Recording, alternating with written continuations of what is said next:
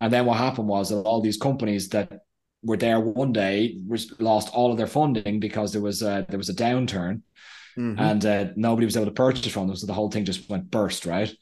So it's uh, like I would say the companies that I work with nowadays as well, the ones that are most focused on profitability are the ones yep. that have the most likelihood of survival.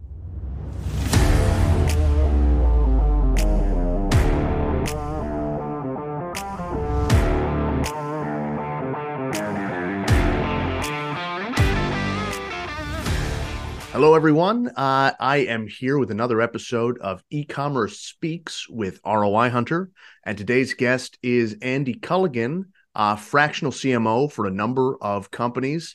Andy, thank you so much for being here today with us. No worries, Sam. Good to be on, man. Uh, so what I what I wanted to talk to you about right away is this this position of fractional CMO that I mentioned. Uh, could you tell me first off what is a fractional CMO? No, yeah. No, well, I appreciate. So, no, so a fractional CMO is is uh is basically somebody that um, has probably quite a few years of CMO experience, um, and helps out organizations at certain certain stages, certain stage organizations. So normally, sort of scale up stage organizations mm-hmm. um to focus their marketing teams on the right things and they come in and work across a number of different or they work typically across a number of different companies, right? Mm-hmm. It's not quite the same as a part-time CMO. Right? A part-time CMO would normally be somebody that would, or a contract CMO is, is something that I've been approached with before okay. as well. Hey, do you want to come as a contract CMO? Contract CMO would be like, hey, you'd work full-time for a limited amount of time. So for three months or something, right? Just while they try to find somebody to bring in fractional CMO would be a fraction of your time is given towards numerous organizations at the same time.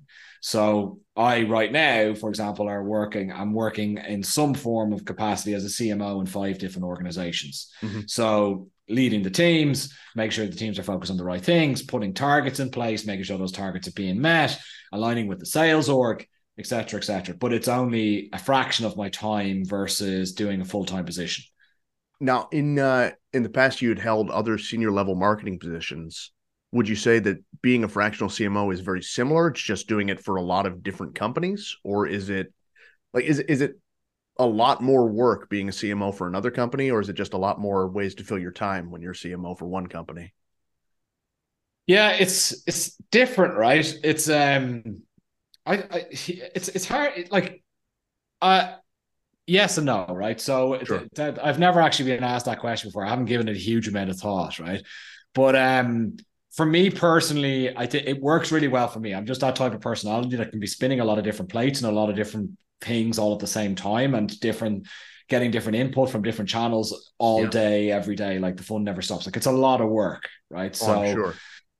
yeah, it's it's a huge amount of work, but it and some days are really crazy busy. Some other days are not as busy but like it's it's it's full on, right? Um, like I embrace that. I embrace the differences between different organizations and also taking some learnings over from one organization organization, putting it into another. Mm-hmm. Like to to go into your question, like how's that sort of feasible? Is like, well, a lot of the stuff that I'd be implementing in one organization and stuff that I'm seeing there, I just car- copy and paste and put it into somewhere else, right?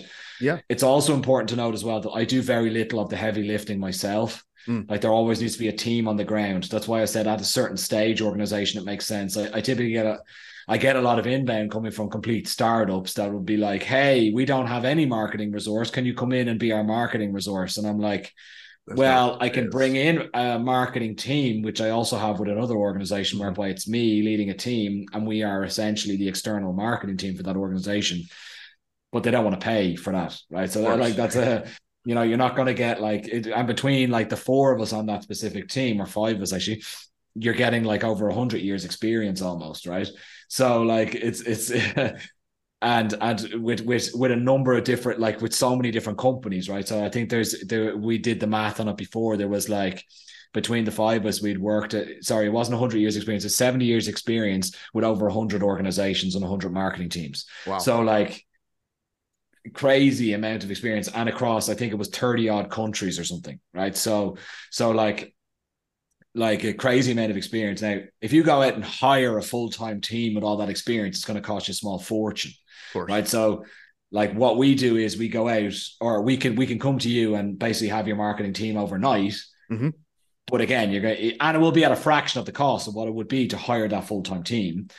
It's not a full time employee headcount, so so seeing as you're not an FTE, that's also interesting to companies because it's something where it's very risk free for them. Like you can say to me between today and tomorrow, hey, look, we're not interested anymore, or we need to cut costs, whatever, and we won't be, we won't have any heartache about it, and we're also we're contractors, so it's not. Yeah. It's not that there's any laws or whatever that need to be abided to, employment law, whatever, right? So, so that makes it very interesting for organizations. I think it makes yeah a lot of sense, particularly for the C level positions. If you're at a company that's not necessarily enormous, where you would need full time for it, but you need somebody to give some structure and some direction to it, it would make a lot of sense to bring it in. It's it's actually something I've been seeing with other other leadership positions in organizations. You were uh, you were the first person that I knew who took on a, a fractional CMO position but I, have now seen it with other C level and and similar uh, senior positions where they have a fractional person who's working for a number of companies. Uh, do do you see this kind of thing as a growing trend or a blip or?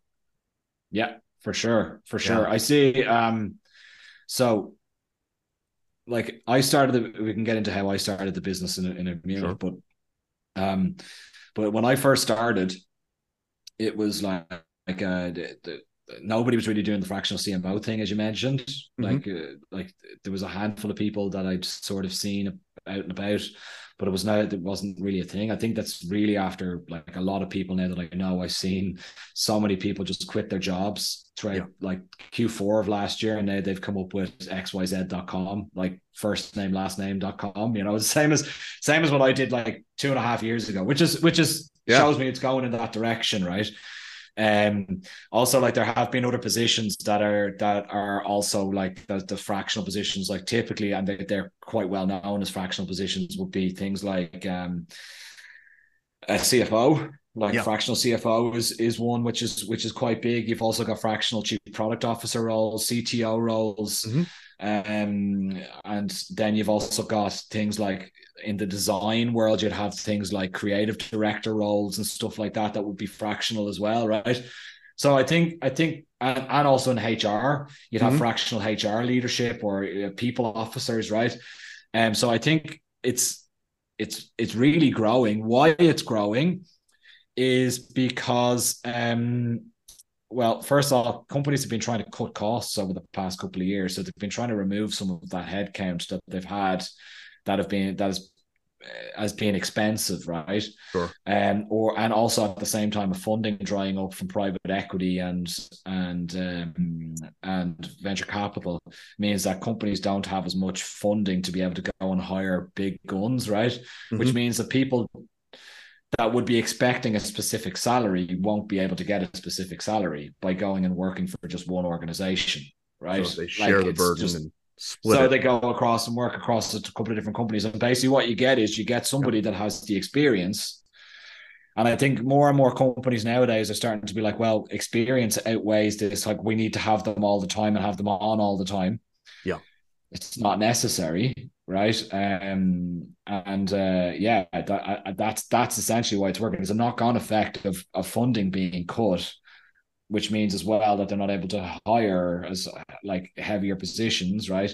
But those people then come in and say, "Hey, look, I'll do it at a fraction of the cost, but you'll have the same amount of expertise." So, you know, let's Makes do it. it. It's I don't think it, I don't think by the way when you're in an organization it lasts forever either. I think there's like a an expiry point when you're in an organization. Yeah.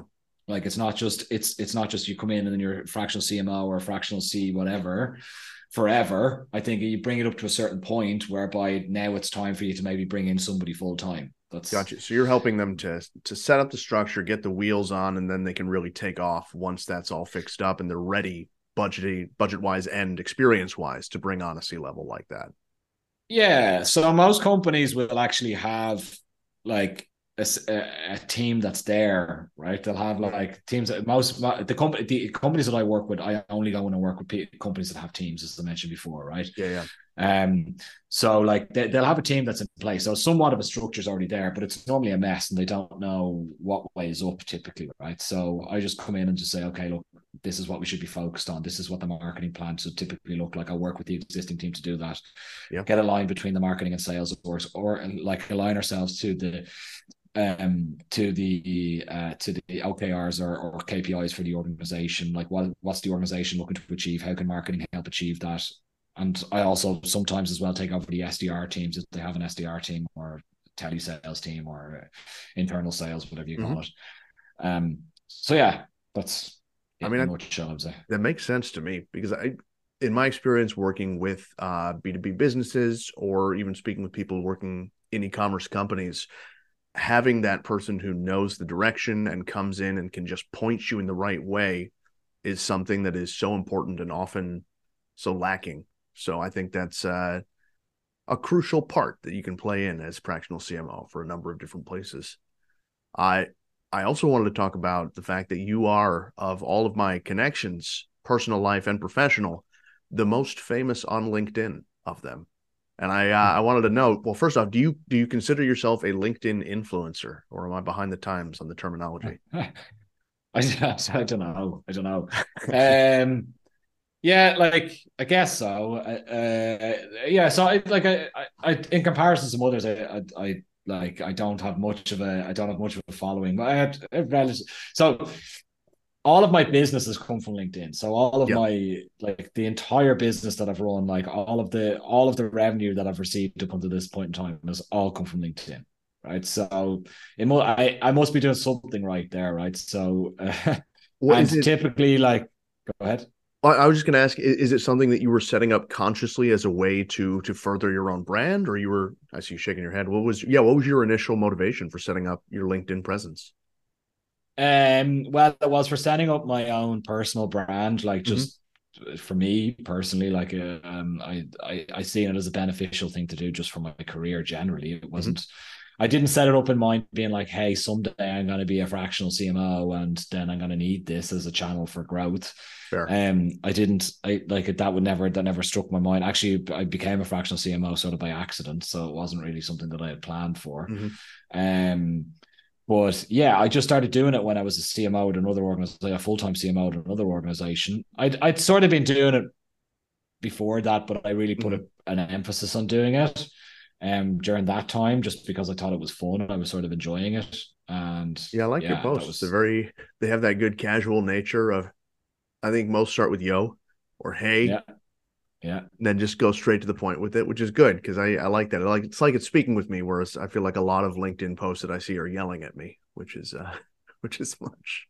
Yeah, I like to call bullshit on things, you know. Yeah. Like I just uh, like I think people overcomplicate things just to make themselves sound important or clever. Mm-hmm. I don't like to do that because I don't I don't consider myself particularly clever. I just think that I'm I, I think I'm just very resourceful and just um like a, a, common sense normally prevails when it comes to things. And I always like I, I also also have this thing for myself is like if if something if you have a gut feeling that some a gut feeling that something's not working you're probably yep. right. So follow your gut right? And I follow my gut quite often and it's normally led me to good spots. So you know. Uh, I wanted to ask you uh, something that I've been asking a lot of our guests is how you like to keep up with the industry because you're you're involved with a lot of different companies, uh, businesses. You've been involved with a lot of e-commerce companies in the past. When you're trying to learn something new, or you're putting together research for an ebook or a webinar or a video, where do you like to go to get your information? So um it so it depends, right? So if I'm um if I'm doing let's let's say for example if I'm doing um, a webinar series like with, yep. an org- with an organization that I'm working with now, we're doing a webinar series and we're trying to uh, come up with topics which are interested to B2B sellers.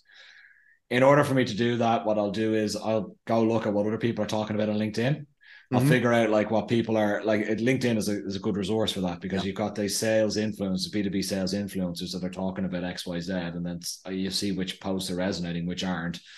Typically, like whatever simple wins in that space, like simple, sure. and then you give actionable advice or feedback or whatever, right, to people. Then they it, that typically works well, right? Um, other places where I'd go and look what's happening in this industry. Like I, I I'm not one for reading too much around like like I don't know Gartner or Forrester or anything like that per se. Yeah, I would I, I would a bit, but I'd I'd look at as places like like let's say for example in the e-commerce world, if you're if you're interested in learning a bit more about where you should make some technology investments, for sure. example, or understand more about those companies or, or vendors that are coming to you and asking you or um asking you to purchase from them. So like you're looking to buy, for example, a marketing automation platform yeah. right? Um, for e-commerce. I'd be going and looking at things like Capterra and G2 to understand what people are saying, what their customers are saying about those specific platforms. Mm-hmm. Like that's right out of the that's right out of the, the the mouth of the customer. So I'd be going and looking at that and see also where they're being placed against the competition. I will just give one caveat in that, in that there are some sure. monsters that are on there, like huge, huge organizations. Like for example, the Salesforce marketing clouds of this world oh, that yeah. are going to have thousands and thousands of reviews, right? Or HubSpot or whatever. They're going to have so many more reviews than the smaller, smaller, maybe mid market players. But you should go and have a look at those mid market players because they're typically the scrappier ones that will be able to be more agile for you as an organization in e commerce, right? Yeah. So I've worked on the vendor side across numerous marketing automation platforms that serve into the e commerce space. I'm currently working with one at the moment. I'll give them mm-hmm. a quick plug called Xtremepush. Uh, okay. Not EX, so X T R E M E push. Yeah. Um, that offer a, a CDP with omni-channel capabilities. But um, they like they, what they from the level of service that they can offer their customer base is far superior, far superior to what some of the other like larger uh, cloud platforms could offer because their customers are so important to them that if they lose a handful, then that's going to hurt the business massively, yep. right? So, so, and we experience the same, Sam. You and I working at other organizations, similar organizations, right? And I've worked at a couple of those types of organizations whereby if they're operating within that mid-market space and they're one of those scale-up companies rather than an enterprise monster of an organization, you can be pretty mm-hmm. sure that the level of service is going to be far superior.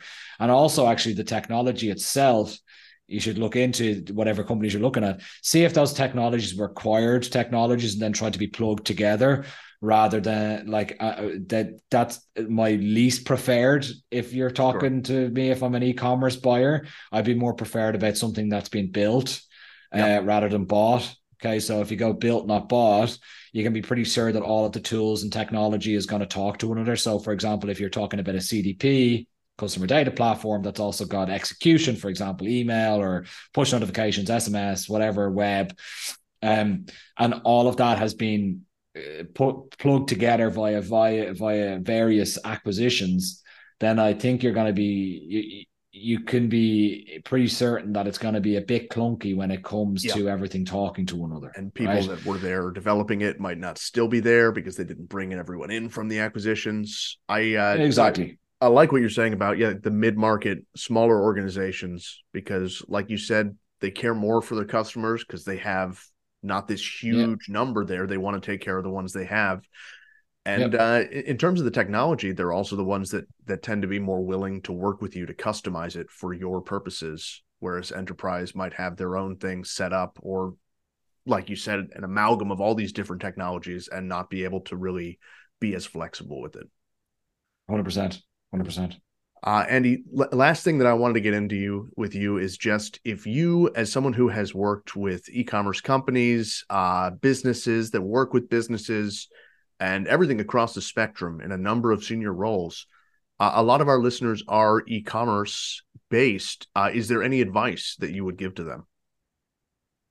Um, yeah, I think look, uh, everybody knows that the, at the minute, like uh, efficiency is is really important. Um, we spoke about before about funding drying up, right? So mm. there's there's less money floating around to just go grow at all costs.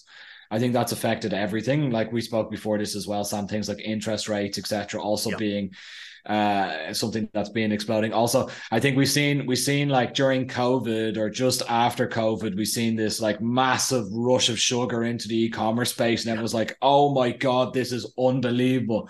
There's like ten Black Fridays in a week, right? So, yeah, but that's after dying off now, and it's after it's after dropping back down to where it was before. So, mm-hmm. like people got geared up with massive influx of orders and being like, this is awesome.